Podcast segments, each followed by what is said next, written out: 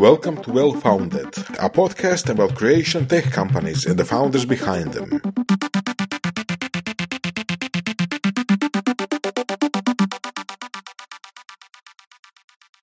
Dobar dan svima, evo dobrodošli u još jednu epizodu Well Founded podcasta, a, podcasta o dobro utemeljenim biznisima, startupima, u ovom slučaju hedge fondovima. A s nama je jedan i jedini Vuk Vuković. Vuk će, dobar dan. Kako si? Dobar dan.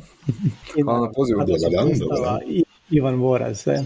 Evo imamo jedno pitanje tradicionalno koje svakoga pitamo koje niko ne očekuje, a to je ovoga, gdje si išao u vrtić? Ja? da.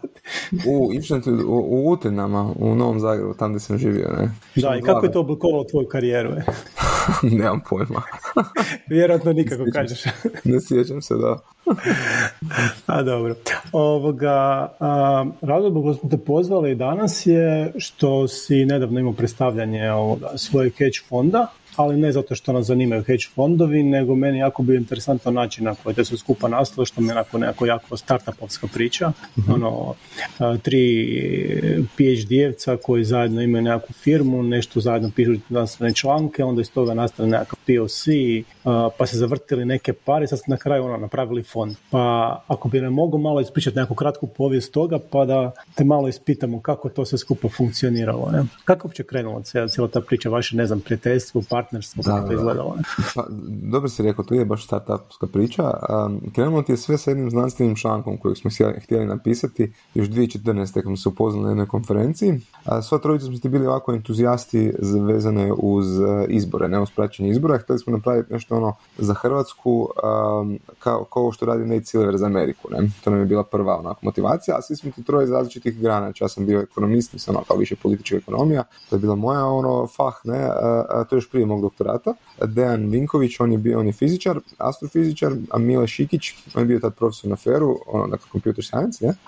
i, i, i, to nam je bila nekakva, ajmo, zajednička, zajednička točka preko koje smo ono, probali nešto dogovoriti, raditi, tako dalje, pa smo krenuli raditi to jedno istraživanje o ajmo reći, boljem, e, boljem metodi anketiranja, boljem načinu anketiranja. E, znači, paralelno su to bilo, ovog, ajmo reći, nekakva myth-busting nekih hrvatskih e, mitova u izborima, a s druge strane smo testirali tu našu metodologiju koju smo htjeli raditi u paperu. Pa je tu bilo puno tih, ajmo reći, testiranja. Jedna, prvo smo ti to radili na studentima Fera, gdje smo ih pitali da predviđaju svoje ocjene. Ne? Znači, koliko ćeš dobiti na testu i šta misliš koliko će tvoji prijatelji dobiti na testu. A kako smo znali njihov network koji je s kim prijatelji, onda smo gledali takvu smo testirali metodu i bilo je nevjerojatno precizno. Onda smo drugi put to testirali na Real, na hrvatskim izborima, a 2015. Znači, paralelno smo taj radili jedan projekt za jutarnji, isto nas troje, to nam je bio prvi taj projekt koji smo skupa radili, pa smo paralelno sa strane gurali ovo, isto na Facebooku, a, velika anketa, a, nekih 6000 ljudi i iz toga je zapravo smo opet vidjeli koliko je, koliko je zapravo su bili dobri, dobri rezultati kad na taj drugčiji način postavljamo pitanje. Mogu te malo prekinuti samo? Može, može, naravno. Ka, ka, mislim, ja se sjećam te ankete, to je ono, na Facebooku bila neka aplikacija od jutarnjeg, onda bi nešto tamo kliknuo, onda bi svi, ne znam, pogađali ono, ko će biti pobjednik.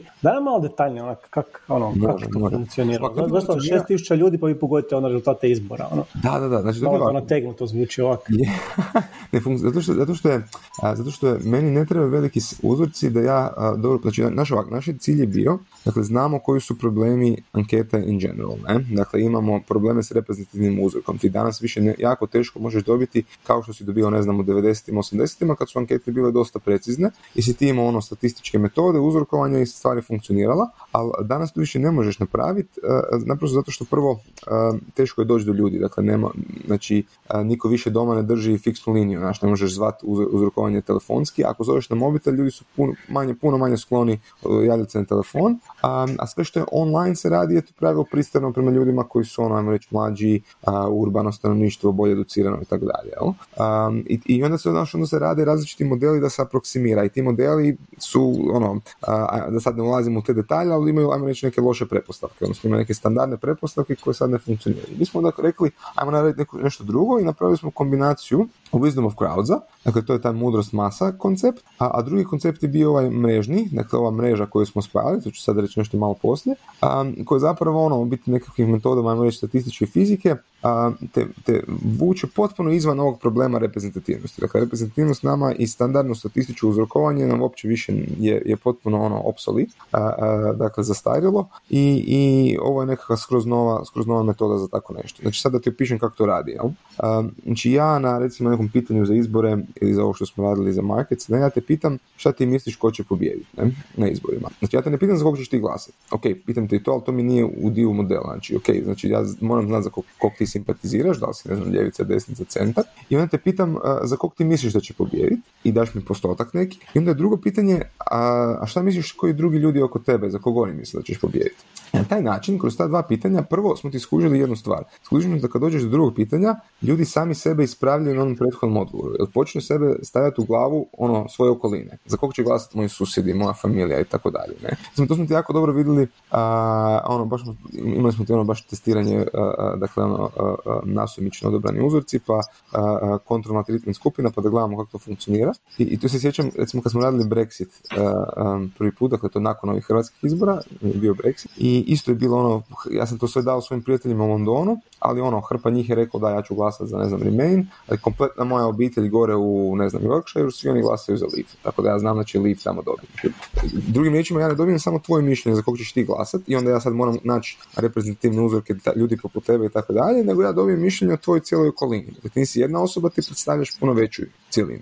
E, ali, znači, i, i, taj element wisdom je jako, znači, mudrosti masa jako pomaže u čitavoj priči, ali onda je ključ uh, taj network dio, jer ja moram onda prepoznati da li ti za tu svoju okolinu predviđaš uh, svoj bubble ili predviđaš uh, heterogenije skupine. E, I tu ti je ključ. Znači, ako ja nađem da si ti u nekakvom bubble, gdje svi tvoji prijatelji, recimo ti glasaš za, ne znam, HDZ ili SDP i svi oko tebe glasaju isto tako. Znači, nemaš ni jednog prijatelja koji je izvan tog kruga, ne? Ovaj, onda ja znam da si ti bubble. I da, da što god mi ti kažeš, neće biti realno. Jel, jel se samo družiš s istomišljenicima. I onda ne možeš baš zapravo skužiti kako razmišljaju ljudi izvan tvog kruga. To ti je ključ. Ne? I, i dakle, dakle, cijela ova mudrost masa radi jako dobro ako možeš prepoznati da li su ljudi u nekakvim bavlima. I onda mi tražimo biti ljude koji su izvan tih bavula, koji su između. Znači, ako što imaš heterogeniju grupu prijatelja, znači imaš neki su prijatelji lijevo, neki su desno, neki su centar, imaš veću vjerojatnost da ćeš biti bolji predikt. To ne mora značiti, opet, nijedna od tih osoba nije super, ali imaš veću vjerojatnost od onih koji su u bavovima. Reci, Ivane. Da li to znači da onda radite nekakav, nekakav uh, graf ljudi, graf poznanstva, nekakav social graf? Tako je. Da. Da, to, to, to, je ključ, tako To je ključ ovog network dijela. Ja ti preko, znači meni taj social graph da određuje pondere koje svakoj osobi dajem. I onda ako si ti u što si heterogenija skupina, znači što si, ajmo reći, raznovrsniji, to će dobiti veći ponder, je li preputanka da ćeš biti bolji prediktor, odnosno imaš veću vjerojatnost. Znači, ponder ti je ništa drugo nego distribucija vjerojatnosti. I to se na taj način se postavi. Ne? A ako si ti u bablu, onda ti ja u pravilu ne vjerujem i dajem ti full mali ponder. Znači, ti ćeš možda dobro skužiti svoj bablu, ali nećeš... Dobre, da, da, da, da. To znači da su... Facebooka, sorry. Da, da, i, i zato ti kažem, to smo prvi put radili na Facebooku, sad više ne, Facebook je to ono, promijenio dosta svojih algoritama, pa uglavnom na Twitteru, ali u pravilu je super bilo, ja mogu ono točno pratiti ko je s kim povezan i, i, i svakom novom anketu ja se samo poboljšavam tu svoju mrežu i ono, gledam ih sve, sve bolje i bolje. To znači da su idealni, idealni, idealni, zapravo, idealne platforme za tako nešto, baš same društvene mreže, tipa Facebook, Twitter. I ono, rekli bi da su ludi ako to ne rade sami već, nešto slično. Pa je, ja mislim, gledaj, čitali su mi neke istraživanja koji su oni radili, ono, a sad oni uzmu datu od, ne znam, 20 milijuna ljudi, pa, pa nešto, nešto ispituju. Ovaj, radili su oni neke ankete, ono, kad je bio, sjećam se oko covid sam pratio da su radili neke ankete i tako, hmm. ali, ovaj, a, ali nisam vidio da na ovaj način, baš nismo primijetili na ovaj način izvlači. Sad tu je uvijek pitanje, znači, mreža je jedan dio priče, drugi dio priče, način na koji postavljaš pitanja i onda u biti to, ono, to pratiš i, i, i gledaš. Dakle, da, da se neko tom tamo bavi, vrlo vjerojatno, lako moguće. Od na maska nadalje sigurno. Da, to ne, to, istina, možda, možda, budemo vidjeti. Dobro, oprosti, mali intermezzo bio, znači šta, napravili se te ankete i kako je onda dalje to se razvijalo? E, znači, i, dakle, ovo što sam ti sad ispričao, to je taj pristup. Znači, mi smo ti to onda, kad smo imali nakon tog projekta s jutarnjim, smo mi ovaj, odlučili, ono, super smo se slagali, super je to priča radila, mi smo tad producirali ono jedno seriju, jedno 16 tekstova u, u mjesec dana, koje sam ja pisao intenzivno, a dečki ono, bacali dejtu i, i da je bilo super suradnja i, ovoga, i paralelno smo to testirali i vidjeli da ono, nakon nakon dva ta nekakva par serije tih testova radilo i onda rekao ajmo sad probati na ono, išli smo onda formiranje firme idemo to monetizirati, radili smo Brexit, a, to smo sve sami financirali, dakle nismo tu još imali klijente, ni Brexit ni Trumpa, sve smo sami financirali, opet kada vidimo kako metoda radi i bilo je unutar 1% Brexit, Trump sve key uh, ključne ove swing states, mi smo tad ono, samo nekih 15 država smo uopće obrađivali, ove neke ne moraš ni obrađivati, znaš ko će pobijediti Kaliforniju ili ne znam uh, North Dakota, ne, ne moraš tamo ići ništa raditi,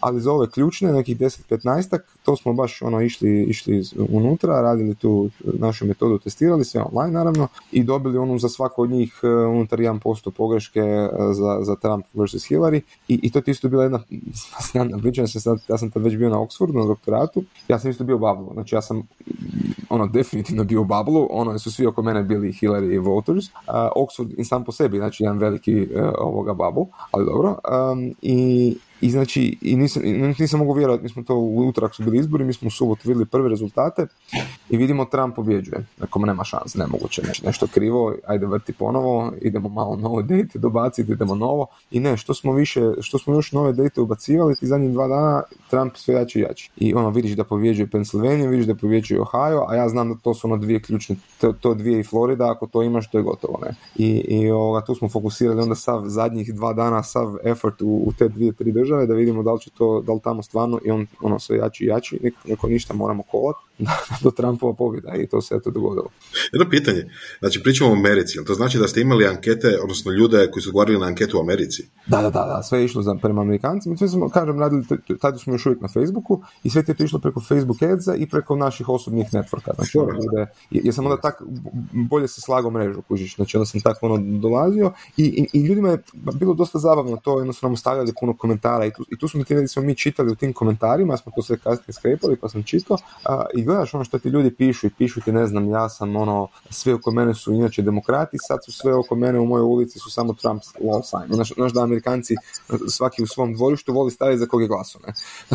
čisto po tome znači to ti je ta pitanje znači ja te pitam šta tvoja okolina razmišlja i ti mi kažeš znači ne kažeš mi da ja ću glas za Hillary nego kažeš gle oko mene će dobiti Trump ja to vidim recimo to, to, to je taj inovativni dio jel? ovoga i imali smo još ono razne priče, znači gdje sam baš gledao komentare zašto će ljudi uopće glasati za Trumpa, pa ono tu Supreme Court je bio jedna teza i tako dalje, i tako dalje. Ali evo, meni je osobno bilo nevjerojatno, ali eto, dobili smo uh, i ono bili jako precizni. Znači, znači ti se veseli kad je Trump pobjedio? Pa to je, da, ono, bitter sweet, znaš, s druge strane sam okružen ljudima koji su ono u komi, u depresiji, a ja znaš ono ne mogu sakriti svoje oduševljenje, čini se da smo, da smo, da smo dobro ovaj, predvidjeli, a, i onda, znaš, šta sam, znaš, gledao tamo s njima pratio te izbore do ono pet ujutro, smo bili na Oxfordu gledali s Amerikancima koji su se već ono, počeli tam plakati u, u dva, tri, kad su, kad su, kad su prve ove Florida i, i Ohio pali. E, no dobro, eke, i šta je onda bilo dalje? E, i onda kažem, i onda, onda smo krenuli baš u monetizaciju čite priče. Onda, ali to je sad onda put, ono, jedna, ajmo reći, isto klasičnog starta, pa da gledamo gdje će to sve ići, ovaj, a, pa smo radili na razne načine i isto paralelno ti se nakon Trumpovih izbora javila priča s Cambridge Analyticom, a kak je naša firma bila registrirana u Cambridgeu, onda je naši jako puno klijenata ono, dizalo obrve na to i reklo, uh, pa jeste vi ti? Rekao, nismo, nema veze, mi smo radili našu anketu za nikoga. Niko, niko, vi ste siromašni, kažeš. da, niko nas ne plaća za ništa, da, ne? Sve smo to sami financirali. Ovaj, tak da, ali bilo je zabavno, mislim zabavno, uzbudljivo ako ništa, pričati o tome, a kak je ta čitava priča s Cambridge Analyticom, onda je Facebook polako ono, počeo se sve više zatvarati za tu priču, iako smo mi imali sve na početku sustavljeno preko Facebooka, onda smo počeli razmišljati o drugim opcijama.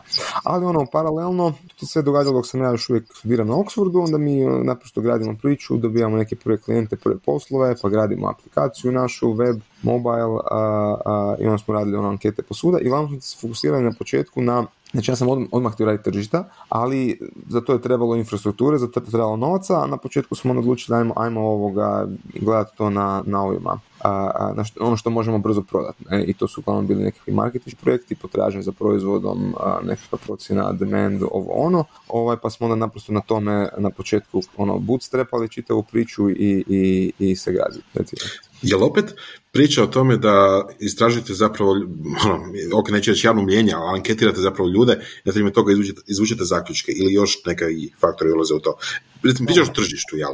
Aha. Pričamo o marketu. Jel, jel, jel to opet uh, koristite metode koje ste koristili za predviđanje izbora, na primjer, i takve stvari, anketiranje ili još u model dolaze druge stvari. Ima ovako, sad ću reći, znači, e, kad smo, znači tržište smo počeli raditi tek uh, uh, petom mjesecu prošle godine, 2021. Ne? A tad smo tek počeli. Prije toga smo, kažem, još uvijek radili ono sve i svašta, jako smo puno toga za recimo covid radili, o, o sentimentu, kako se ljudi osjećaju, pa onda anti-vax, anti-vax, takve stvari. Uh, 2020 smo radili Bidena, isto smo super bili, ono, ključne države, rekli da nema šanse, da neće biti onaj blue wave kako su svi predviđali, davali Trumpu Ohio, opet i Floridu što je dobio, ali Bidenu Pennsylvania druge i onda smo krenuli na markets. E, ali e, što se tiče tržišta, to je malo drugčije u smislu da, e, dakle ovak, ja kad pitam za izbore, znači svako od nas je glasač i svačiji glas vrijedi jednako, jel?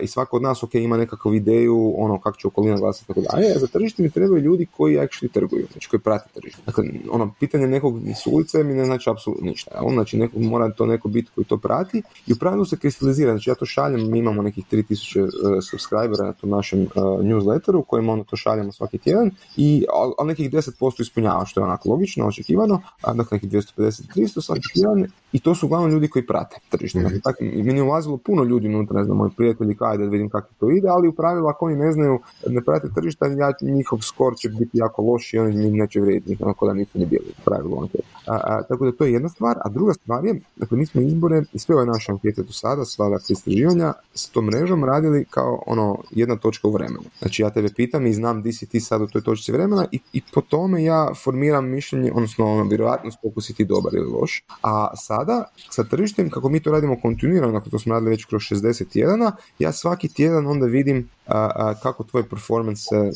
poboljšava ili pogoršava. I onda se tvoj ponder prilagođava s obzirom na to koliko, si ti, koliko ti ostaješ uspješan ili neuspješan kroz vrijeme. Je zanimljivo pitanje. E, mislim, znaš vjerojatno eToro i slične platforme, recimo. Znači, to je baš to. Društveni graf i trading za stvarne novce.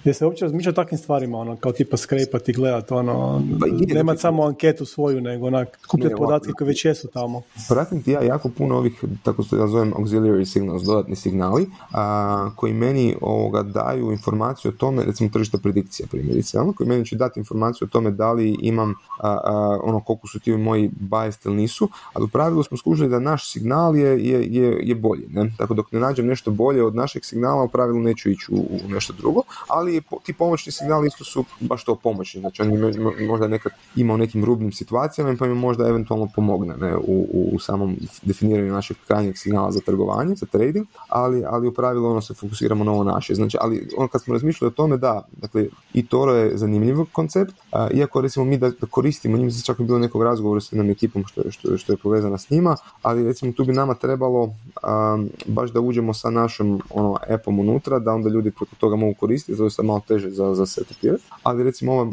tržišta predikcija nam je bila interesantna isto za nekako ispravljanje signala. Mi u pravilu ono, signal dobijamo u, u utorak srijedu i onda ga tradamo u srijedu za petak. Tako da ako nešto meni može u četvrtak ili petak pomoć u, u formiranju ili zatvaranju pozicije ili otvaranju nove pozicije bi bilo super. Ali kažem, to, još, to, to je nešto što ćemo sad polako se s tim baviti sljedećih ono, godina. Dobro, znači šta, vi u srijedu, ono, ljudi vam ispune anketu? Utorak, utorak, utorak otvorena, ti je, otvorena ti je, otvara se u utorak u 8 ujutro u američkom vremenu, New York Times, Dobro. prije otvaranja burze, a zatvara se u, nakon 24 sata. Dakle, to je hrvatski to u 2 sata se otvara, a zatvara sljedeći dan u 2 sata. Ok. I šta onda radite? E, i onda, znači, skupimo taj, dakle, ono, imamo naš ono, algoritam koji nam izbaci te, te trading signale i na temelju toga ja, ja otvaram pozicije čim se, kad se tržište otvori, to ti je hrvatsko vrijeme 3.30, odnosno u Americi 9.30 u New Yorku, uh, pričekaš prvo pol sata da algoritmi jedan drugog istredaju i tu ne diraš ništa, nego oni ovoga se, se potuku malo i onda mi uletimo biti na nekih 15, 20, 30 minuta i onda posložimo te svoje pozicije. Dakle, oko 4 sata u pravilu po našem vremenu otvorim uh, pozicije. Dakle, to ti je ovo, recimo, dakle, meni da signal ne znam, S&P će ovaj, ovaj tjedan završiti na 4000. I ja kažem ok, uh, testiramo preciznost i smjer. Dakle, recimo sad smo na 3950, ja kažem ok, ako on će biti na 4000, ja ću kupiti call opciju da zaradim ako mi završi više, ako sam u pravu, ne? I kupit ću jednu opcijsku strategiju koja se zove Iron Condor, nije sad bitno, ali koja mi omogućuje da ja zaradim ako sam unutar plus minus 2% od moje predikcije, dakle unutar plus minus 2% od tih 4000. Ako sam unutar toga zaradim, ako, ako slučajno ispadnem iza, znači ako sam manje precizan, onda gubim novce. Ne? da je tu važno da u svakom tjednu uvijek imamo limitirane gubitke, znači ne mogu izgubiti više od, ne znam, 5% ukupnog portfolio. A ako sam u pravu, onda zaradim, mogu, zaradim, mogu pustiti da zaradim puno više od toga. Dobro, i znači vi ste uzeli vlastite novce da. sa tim ljudima koji su vam napravili, ono, frendovima koji vam rade predikcije i onda su išli godinu dana to tradat. Da, godinu i pol. I kak, godinu i pol. Ono, čak i uopće nema frendova moji. to su samo... Nek, Niko ti više nije prijatelj, kažeš. ne, ne, neki od njih samo, a, a s nekima smo se isprijateljili, odnosno povezali. A, ne, gledaj, to je ekipa ono, widely distributed, imaš ih od, onda, najviše imam Amerikanaca, imam i Engleza, imam čak i 6-7 Hrvata, od, od Hong Konga do Južne, Južne Afričke republike imam fakat, ono, imamo dosta zanimljive ljude i što, što je meni super jer um, meni treba taj veći taj diversifikacija i treba mi ono da su nekorelirani jedan s drugim, ne? znači da se ne znaju međusobno, dakle jer, jer bolje mi imati tako nego imam ne znam tisuću ljudi iz neke institucije koji će možda svi tredati u jednom smjeru i onda mi to biti može uništiti signal. Ne? To je vjerojatno razlog zašto Wall Street bets jel? Da. je beskoristan. Da, pa e, u tom kontekstu da, da. Jer ako su oni bubble, onda mi taj bubble, ja, ja ga moram razbiti s nekim protutežom, mm. s druge strane. Ok, i onda šta? Šta se desilo nakon što se ti uložio? Sa koliko si para uopće stavio? Ja, smo oko 20.000 dolara i, i sad, ih, sad su oni 50 i nešto 52, ja mislim da su sad to zadnje što sam gledao. A, I što je super, i to je ono, ali, znaš, sad je, to je mala lova i, i sad ja trebam vidjeti da li ću to moći napraviti sa ono, sa puno većim iznosima. Ja to mogu s puno većim iznosima napraviti, onda sam, onda sam, onda smo na Ali dobro, ko bi uopće razlika bila s većim? Mislim, nije da ti baš utječeš na tržište. Ono. Likvidnost, ne? Znači, ne, ne, naravno ne utječem, ali ti je pitanje nekad ovak, znači, um, pitanje je da li ja a, recimo ovako, ja, ja sad trgujem, ne znam, 50 ili koliko god ugovora tih koji trgujem. Znači trgujem u sredu do petka. I sad recimo ja ih moram zatvoriti uh, u petak. Sad, dakle, tradam sad 50 i meni nije problem nikad, nije bilo kojem trenutku prodati 50 ugovora gdje god, ne. Ali kad budem imao 5000 ili 50.000, e sad da, kužiš da li ću ja imati s druge strane kupca? To je meni pitanje. Znači, uh, uh, vjerojatno vrlo često da, likvidnosti, ja zato trgujem sa najlikvidnijim mogućim instrumentima, dakle opcije na S&P, uh, na S&P 500 i, i tu ću fakat, dakle, tu likvidnosti ima. I, i dakle, ja sam gledao ono koliko su ti moje likvidnosti kad ja prodajem i u pravilu oni jesu veliki volumeni, ali opet treba vidjeti, znaš, možda recimo tih 50 tisuća ja prvih 10 tisuća prodam po dobroj cijeni, a sljedećih 40 prodam po puno nižoj cijeni, jer, jer nema no, nemam novog kupca, moram čekati novog kupca. A, za, za ove recimo ETF-ove, tu ima likvidnosti, jel? ljudi mi čak neki iz, industrije kažu probaj sa futuresima, tu imaš još veću likvidnost, ok, to su sve stvari koje, koje moramo vidjeti. Ali, ali, dakle, meni je uvijek pitanje um, sa većim iznosima koliko će to biti likvidnosti i koliko će to uspješno onda na taj način ići. Znači, da li ja mogu, samo pitanje je uvijek cijene, znaš. Uh, ne tržište, to je tržište, kupuješ, prodaješ. Ako imaš kupca, super, to je cilj. Dobro, i šta ste onda, kak, kak ste uopće ono došli tu ideju, ono, pokrenut fond? Ono, mislim, kako to od, od toga da se igrate s nekim vlastitim novcima, uh sad ono, kao umjesto tražite investiciju za vlastitu firmu, vi zapravo tražite investiciju za novce za kojim ćete se igrati. Mislim, to je to, ja bih još pitao, zašto? Aha, ok. Ako već, znaš, ono, pitanje, ako već imaš algoritam koji je ono savršen, pod navodnicama, jel? Ono, zašto ga nuditi nekom drugom, zašto ne ono zaraditi milijarda samo ti pa sam? Da, da, da, pa to je cilj zaraditi puno, ali, ali najbolje to radim, pa nemam ja milijardu svoju da mogu uložiti, da imam svoju milijardu, a, a, možda se ne bi lago. Dakle, na pitanje zašto. Dakle, mi smo ti imali, znači mi već uh, koliko, ovaj, dakle, godinu i pol to testiramo i, i nismo na početku ono, išli s idejom u to, nego sam ja htio vidjeti, a, ok, ajmo, ajmo prvo testirati u našu metodu, da li to uopće radi na tržištima, da li se tu može nešto, nešto napraviti, ne? Ideja je bila da odmah uđemo sa novcima, tako da to bude ono skin in the game priča čista i, i znaš, jedno je imati signal, a drugo je zaraditi novce na signal. Puno ljudi, znaš, ima nešto što će u nekim mikro sekunda, milisekundama nešto predviđati, ali ono teško je ostvariti uh, strategiju koja na tome može zaraditi konzistentno zarađivati novce. Zato je cilj bio ući se s pravim novcima, live tradat čitavu priču i onda vidjeti kako će se, kako će se razviti. I nakon što je to napravljeno, ovaj, a, a, onda smo naprosto ono, i kako je performance bio jako dobar, dakle naš, to što smo radili je, je produciralo ono što sam rekao, to je 20 do 50 tisuća. I, i, i, naprosto ljudi koji su nas pratili su komentirali pa ne, pa ajmo, pa morate, ono, dajte opciju ljudima da zarade, pa ajmo, idemo naš napraviti fond, tako da i ideja je prikupiti što više kapitala i s tim kapitalom, ono, poduplavati ga, mi ćemo staviti svoje novce unutra, ali u pravilu, ovaj, ono, što si ti veći kao, kao fond, to je, to je i potencijal za zarade puno veći, to je ideja. Dakle, dakle, ne tražim ono što si mi dao repito, ne tražim investiciju u firmu, nego tražim ti a, a, tvoj novac, dakle novac investitora, da ga, da ga sa onom našom inovacijom a, mhm. potencijalno, ovaj, ajmo reći, povećavamo. Čisto, čisto iznad težalje, pošto jako malo slušatelja će vjerojatno pokreati svoje fondove ikada. Koliko je to zapravo komplicirano? Koliko je to papirologije? Pa je, kompliciranije puno od osnivanja firme. Obično to znači ja se zadnjih tri mjeseca bavim samo regulativom, mislim samo, i cap raise ali i regulativom. Um, znači ovak, ta, ta industrija je dosta regulirana, uh, gdje god da pokrećeš u Europi još više nego recimo u Americi. Naš, mi svoj pokrećemo u Americi, u SAD-u, u Delaveru, of course. Uh, i, i imat ćemo nekakav feeder koji će nas uh, iz Hrvatske vući prema gore. Um, dakle, ono, moram... Iz Hrvatske ili iz Beča? Ono? Ne, ne, ne, ovak, na kraju će ipak biti iz Hrvatske. Ovo, ta druga je bila Irska, je bila opcija, ali ne rješava mi to problem koji sam mislio da mi rješava, pa ćemo onda rađe ići napraviti domaći fond preko jednog društva, dakle da ja ne moram onda imati ove troškove vođenja društva, nego da samo imam fond koji je u biti feeder fond i znači dakle, fond koji služi za jednu svrhu, dakle da prebaci novac iz non-US investitora u US. Ne? I to je standardna praksa i to Krpa hedge fondova radi. i, što se tiče dakle, same regulative, znači to je postupak, to je proces, moraš ishoditi dozvole od regulatora, dakle kojem kod tržištu kupuješ kupce, dakle odavde ćemo mi to morati od HANFE dobiti, ne znam, u, na europskoj razini od ove ESME, kako se zove, u Americi od SEC-a, mislim, i, i, to je postupak koji traje, ali, uh, znači, nije prohibitivan, biti svi dobiju, ne, samo moraš, znači, puno toga priložiti ti, ti, I košta.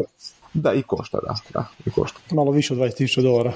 pa da, da, pa da, tu negdje. Mislim, um, ovisi kako kod, kod, kod, koga uzmeš i što uzmeš. Znači imaš to, onda imaš neke mjesečne troškove, par tisuća ili koliko već malo manje od ovome, kako zove, vođenja fonda, znači da taj regulatorni compliance, pa onda na kraju godine moraš, imaš, moraš imati audit, dakle obavezno i tako. Znači to, to su sve stvari koje su tu radi protekcije investora i to je super i to je nužno. Samo ono što smo bili spomenuli na prije što smo počeli, super je da, da te ono štite e, e, interes, tako da nama kompliciraju život, a s druge strane kad imaš, ne znam, FTX, onda ljudi izgube milijardu dolara i nikom ništa, ne? Kad, što nije regulirano.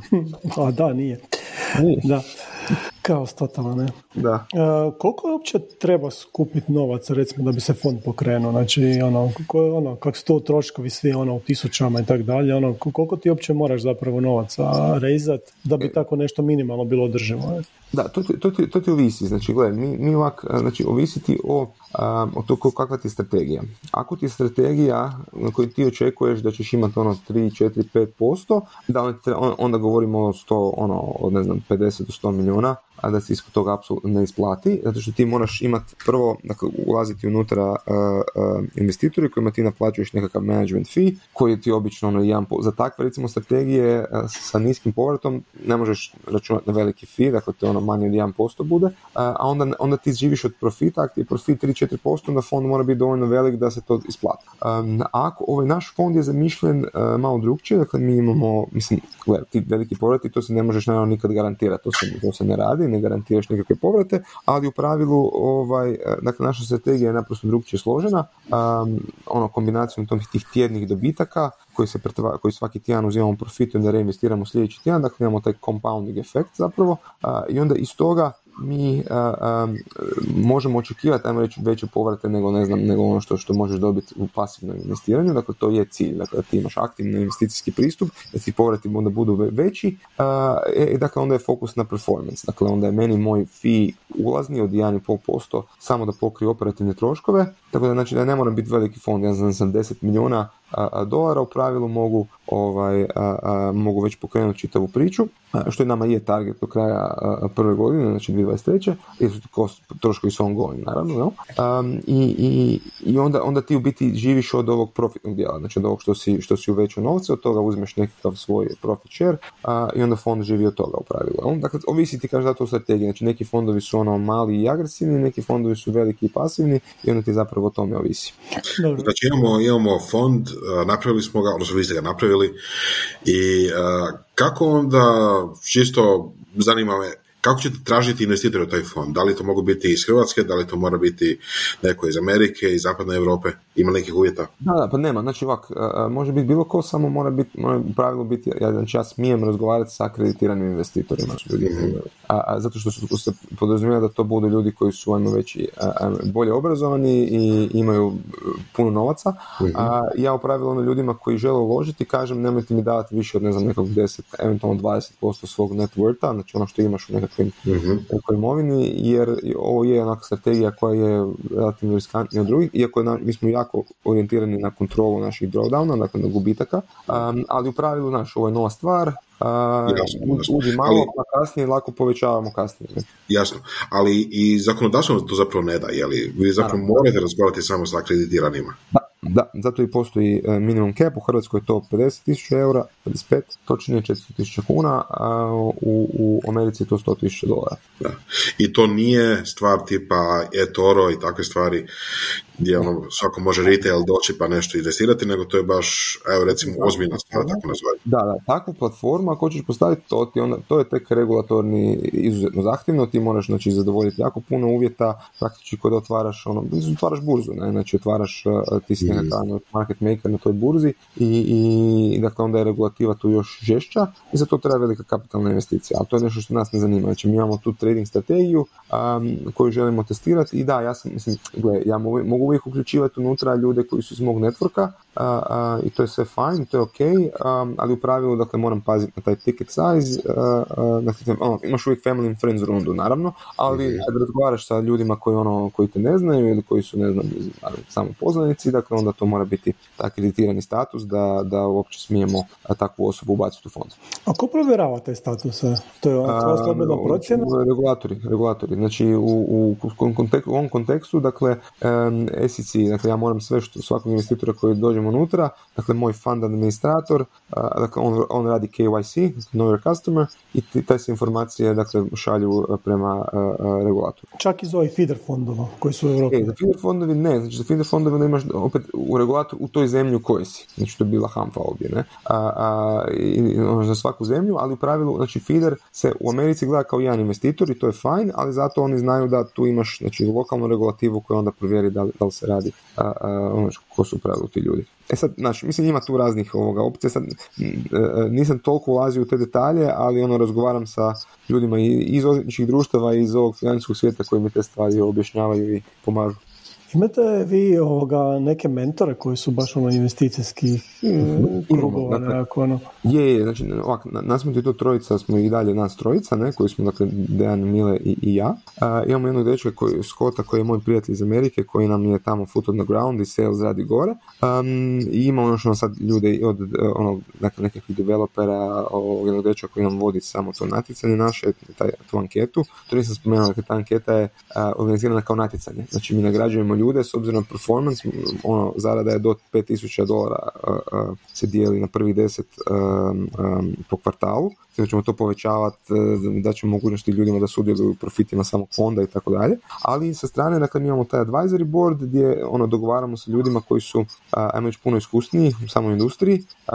Dakle, ekipa koja je radila prije, koji je bio glavni kvant za Goldman Sachs u Londonu, prije toga u Parizu, u BNP Paribas, jednog makroanalitičara koji mi svaki dva tjedna daje svoj izvještaj, koji ima već 20 godina iskustva, radi u Pimku, Morgan Stanley i tako dalje. Imamo jednog 35 godina, čovjeka sa 35 godina iskustva trgovanja opcijama e, u Londonu. I tako dakle imamo ljude koji su u pravilu imaju trading iskustva, znači imam ga i ja, ali ne toliko, naravno imam par u 5-6 godina, ali imamo ljude koji su baš u tome dugo um, koji nam pomažu s jedne strane i sa samim strategijama trading, a s druge strane um, oko ono uh, ove poslovne strategije samog fonda, dakle ne trgova, tradinga, nego poslovne u smislu kako privući sad velike igrače. I sad u pravilu ti ako hoćeš imati velike institucionalne investitore, mi smo sad fokusirani samo na dakle high net worth individuals, dakle to su ovi akreditirani investitori i family offices, dakle to su ono bogate obitelji koje nekad, se, nekad je jedna, nekad je više njih u, jedan, u jednu grupaciju i oni imaju novce na jednom mjestu i onda nalaze ovakve alternativne, ovo moje se zapravo zove alternativna strategija. Ne? Um, institucionalnim investitorima je to isto interesantno, ali moraš biti barem, barem 50 milijuna dolara uh, asset under management da te uopće, da uopće razgovaraju s tobom. Ispod toga je uh, da li, da li ste imali kritike ili, ili tipa možda naravno krive, pogrešne mišljenja, pogrešne kritike, da je ovo što vi radite nekakav bot za trading? u, u kom da je bot? Da li, su vas, da, li su, da li su vas optuživali da ste bot za trading? Aha, pa nisu, ne, nisam za sad dobio to, moram ti priznati, da, zato mi je čudno bilo pitanje. Mislim, vi niste jel tako? Znači, ti osobno napraviš... Da, za sada, ali mi, ćemo, ali mi želimo, znači, cilj je da, da to bude potpunosti sistematizirano, barem ovaj dio oko Bezona. Znači, imam tu dio diskrecije oko ove makroekonomske strategije, gdje ja pratim ono makroekonomske uvjete i onda to su nešto što kvartalno prilagođati, to nije trading, znači to je samo pozicioniranje. Dakle, da ja ovaj, jel, jel mi imamo Znači zašto ja postavljam ovako? Dakle, nama je samo 10% u tim, u tim opcijama, one ti drivaju najveći dio rezultata, ali želim da bude samo 10%, to je riskantna strategija i tu limitiram si maksimalno gubitke. Ne? Znači ne mogu izgubiti više od, od toga. Jel? A, a, a, s druge strane opet imam taj ajmo, diskrecijski dio makro da mogu reagirati u slučaju da se nešto, da se nešto dogodi, što je što, što mi treba. ovaj, e, tako da imamo fond postavljen sa, sa svim tim nekakvim uvjetima. Ali ideja je, dakle ja sam to sad to predao e, e, ručno, ideja je da mi kad pokrenemo, što će biti negdje sredina kraj siječnja, da stvar bude uh, ne više diskrecijalna nego sistematizirana, da mi ćemo i dalje pregledavati taj signal prije što pošaljemo, ideja je imati algo, odnosno API koji je spojen na brokera i onda kroz taj API mi šaljemo ovoga signal i onda on napravi automatski e, odradi trading strategije i svaki onda, dakle u srijedu, petak zatvara, uzme profite i onda ga rebalansiramo u ponedjeljak i onda u srijedu opet uh, ulažemo. Da li je onda Mislim, danas svi pričaju o AI-evima, odnosno umjetnoj inteligenciji, bez obzira koliko ima smisla ili ne, i sve skupa. Da, li, da li je budućnost tako da ćete i vi bar marketingirati, ako ne fizički implementirati tako nešto kod sebe? Da, da, pa ne, ovak, e, AI je super stvar. Ovo, ovo ja mislim, ne, ne bih rekao da je ovo AI, ovo je human intelligence. Mhm. pa na, na, to ciljam, na to ciljam, jeli? Da li, da li misliš da to ide u smjeru da ćete vi jednog dana zamijeniti sve sa algoritmom i reći evo, to je to, to je crna kutija, i... algoritam je dalje, znači algoritam je tu fora za, za samo izvršavanje tih naredbi. Ja i dalje ovisimo ljudima u samim predikcijama i, i mm-hmm. naša mhm. metoda vađenja signala je ovisi o ljudima. Zato što I to se neće promijeniti nikad? Ne, zato što mislim, takva je metoda. To, tak, tako smo mi to mm-hmm. posložili da funkcionira. Ono, element machine learninga koji imamo je taj da E, ja o tebi učim kroz vrijeme koliko si ti dobar ili loš, onda prilagođavam uh, ponder. To je možda mhm. element ajmo nekog learninga, um, ali, ali u smislu ovoga, ono, izvršavanja naredbi, to je, mislim, to je sad algoritam, ništa drugo, ne, nego izvršavanje naredbi, ali u smislu ovog skupljanja signala, to će uvijek mora dolaziti od ljudi, jer market sami sebi je odraz ljudskog ponašanja, market su psihologija, ne, čista. Mm-hmm. Kad smo već kod psihologije, da li onda to znači da algoritam sličan vašem bi se mogao koristiti evo, za, za puno drugih stvari, evo recimo za, već je spomenuo dvije stvari koje su bile jako bitne i to jako nedavno, jel, američki izbori i ponašanje, odnosno predviđanje oko covid ali tipa, jesi to možda ovoga, kak se zove, Asimova, i onu njegovu ideju Psycho History. Nisam, ali sam upoznat, sa, upoznat sam sa, sa, sa, sa, sa dijelom, ali nisam čitao. Ali znaš ideju ono Psycho History što je on pisao svojim SF-u? Da, da, da, da. Da li misliš da to kroz neki srednji rok ide u tom smjeru? Pa gledaj, no, a mislim, teško je reći, ne, sad ja, ja se bavim predviđanja pa kažem, ne znam, ne mogu predvidjeti. ovaj, da, da, gledaj, mislim, ima, bila je primjena svakako, znači ono izborima i ovom što smo radili, to je primjena bila jako dobra i zanimljiva, ali e, nekako mi se, o, o, o, naše probleme s izborima, ja validaciju imam ono jednom u četiri godine ili jednom u dvije godine, znači sad mogu raditi puno izbora, pa ne, bolje neće biti loši. Imali smo mi i promašaja izbornih, recimo u Hrvatskoj kad smo radili, to znamo točno zašto. Da. A, a mreža je bila loša, ne? Ali, ali recimo, Hm? Reci, reci. Ma ne, mislim samo reći da, da, da, da u pravilu, um, znači sa tim, ma, sad, sad sam izgubio train of thought, ali sa tim izborima koje smo radili, dakle tu je primjena bila, ali uh, validacija je spora. Znači validacija meni kroz ovdje u tržištu je svaki tjedan, znači ja svaki tjedan vidim koliko smo mi dobili ili nismo. Jer na temelju toga ja taj tjedni performance lovim. Mm Evo recimo, uh, pričaš o inflaciji, recimo, da li je vaš model i metoda su mogli biti upotrebljeni, da se naravno konfiguriralo tako i da se to naravno pratilo, da predvidi inflaciju i otprilike kolika bi ona postotno bila. Da li vjeruješ da bi za tako nešto bilo moguće? E, opet da, ali opet pitanje kakav, do kojih ljudi ja moram doći za tako nešto. Znači ja bi morao onda uzeti nekakav sample ekonomista i postaviti takva pitanje ili ljudi koji barem su upoznati sa recimo metodologijom CPI-a i takvim stvarima. A, kao ovdje, znači moraš uzeti ljudi koji to prate. Na izborima je to super jer svi su, znaš, invested u izbor. Za potražnju za proizvodima ista stvar, dakle svako zna, zna šta voli, šta ne voli i tako dalje. A COVID isto svako ima mišljenje, svako ima mišljenje o, o, o, o vaccines, znači o cijepivima, o, o covidu i tako dalje, ali o markets nema, znači ljudi koji to prate, o inflaciji su tako, dakle to je bili ljudi koji to prate. Znači ja da sad pitam nekog s ulice, ok, mogu ljudi reći po nekakvom svom, ok, aj čak bi mogli reći po nekakvom svom nahođenju, znači ja vidim da su cijene toliko visoke, ali ja, ja mislim da bi tu bio bias, jer ti ljudi vide cijene okolo i kažu ba nemoguće da je inflacija samo 10% ako je meni košarica preko 25% ja više trošim novaca. što je istina, znaš, ali zato je pitanje ono kako se mjeri sama inflacija. Dakle, ja bi recimo tu u tom pitanju imao sigurno bias prema gore i, i moja bi, mi bi ono, vrlo vjerojatno davali predikcije inflacije puno veće nego što ona, nešto, nego što ona je. Sad će neko reći, ali to je vaše onda bi bilo realnije. ono, da, ali se ne mjeri na taj način. Naprosto je pitanje mjerenja. Evo, da li se možda mijenja isto situacija, ne znam, ona, na marketima sa, ne znam, Robin Hoodom i sličnim ono, pokretima novih generacija koji stvarno ono sve više više tredaju, ono, da, da li to može isto ono, postati u nekom tru, trenutku ono, i, i ovaj, Wall Street bez, da li to može u jednom trenutku postati stvarno ono, nekakva sila koja mijenja market? Da, da, gle, profesionalci ga mijenjaju pa i znaju najbolje. Jasno, znači um, um, retail ti je bio, dakle ti retail investori su najviše bili aktivni u onom periodu uh, kad su dobili stimulus čekove od uh, bilo američki, bilo europski, dobro, Amerike uglavnom, u Europi manje, ali su isto tako dosta evropljeno ulazilo i to ti je bio onaj bubble 2000-2021. Uh, sjećamo se svih onih meme stocks i te čitave priče, bilo jako zbuljivo zabavno i da, retail je tad bio dosta uh, intenzivan u čitavoj toj priči i, i on može kao masa naprosto pokrenuti, ali problem retaila ako ste nam pratili dakle, Wall Street Bets, dakle oni su isto jako ono, dispersed, ne? znači ne možeš ti njih jako dugo držati u istoj priči i to je problem zašto recimo se nikad nije dogodilo da taj GameStop ili AMC, ono kako su ljudi očekivali da će do 1000 dolara, nije to bilo realno očekivati, naprosto zato što ti ne možeš koordinirati tako veliki broj ljudi uh, toliko puno vremena. Znači oni kao grupa imaju ogromnu količinu novca koji može utjecati na tržišta, ali institucionalci su ti manje ljudi koji imaju ogromnu količinu novca i definitivno utječu na tržišta. Ovaj, dobro, ako u jednom trenutku se stvori retail army koja ćete, koja ćete pobijediti, to je moguće, ali, ali u pravilu to nije konzistentno. To se dogodi, to su spajkovi. Dakle, to se dogodi ono par puta u možda deset godina.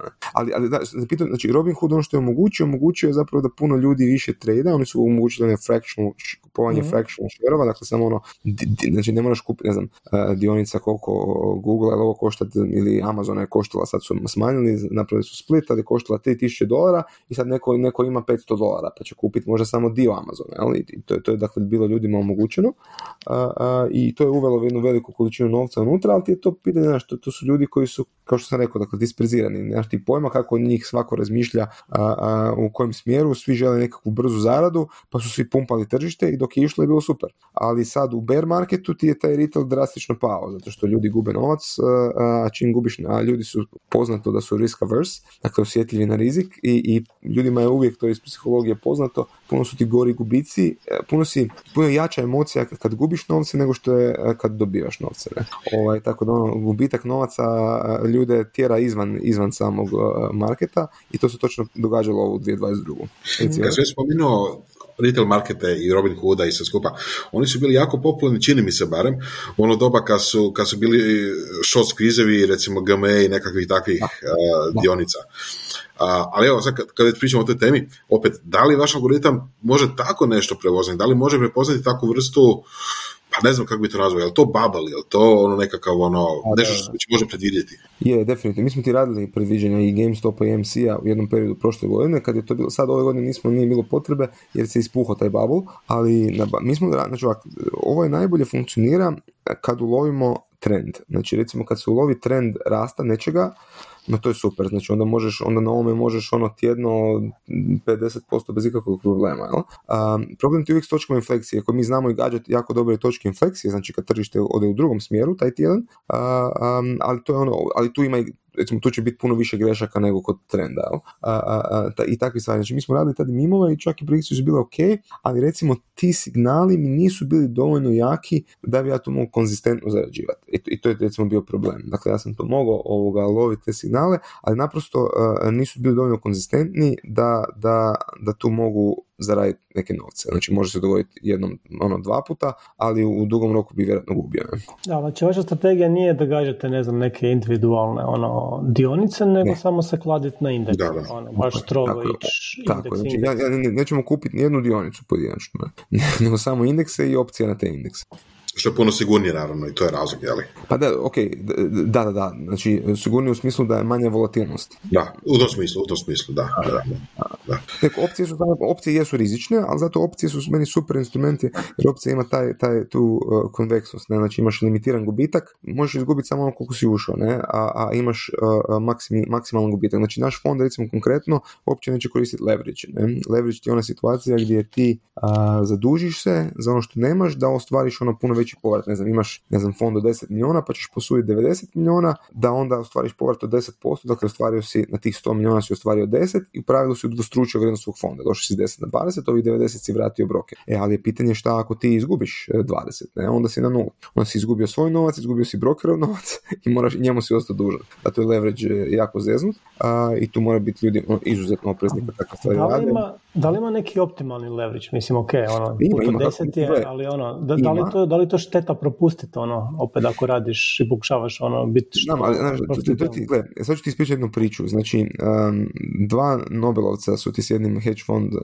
menadžerom otvorili svoj fond 94. Zvao se Long Term Capital Management. Um, dakle, to su ti dva lika, dva profesora uh, uh, financija, Merton Miller i Myron Scholes, um, dobili su 97. Nobelovu nagradu. Znači, oni su te tri godine prije, dakle, oni su profesori financija i našli su metodu koja ono može savršeno predviđati tržišta i barem su tako tvrdili. I poanta je bila da su oni e, dakle, imali jako ono, znači našli su nekako, ne, ne sorry, nije bila metoda predviđanja tržišta, nego su našli neke asimetrije tržišta koje su mogli iskoristiti u svoj korist, ajmo reći arbitraže opportunities, dakle nekakve mogućnosti arbitraže i, i to, oni su dakle našli na nekakvim ono na malim načinima gdje možeš ono, dakle sa visokim leverageom onda ostvariti pristojan povrat i, i to su radili i to je išlo super i oni su rasli ono, napravili su 5x, 4 ili 5x dakle zarad, znači ono, 4 do 5 puta u tih 3 godine, 4 i onda su 97. dobili Nobelovu nagradu, njih dvojica, kao ono, wow, šta su, šta su sve našli,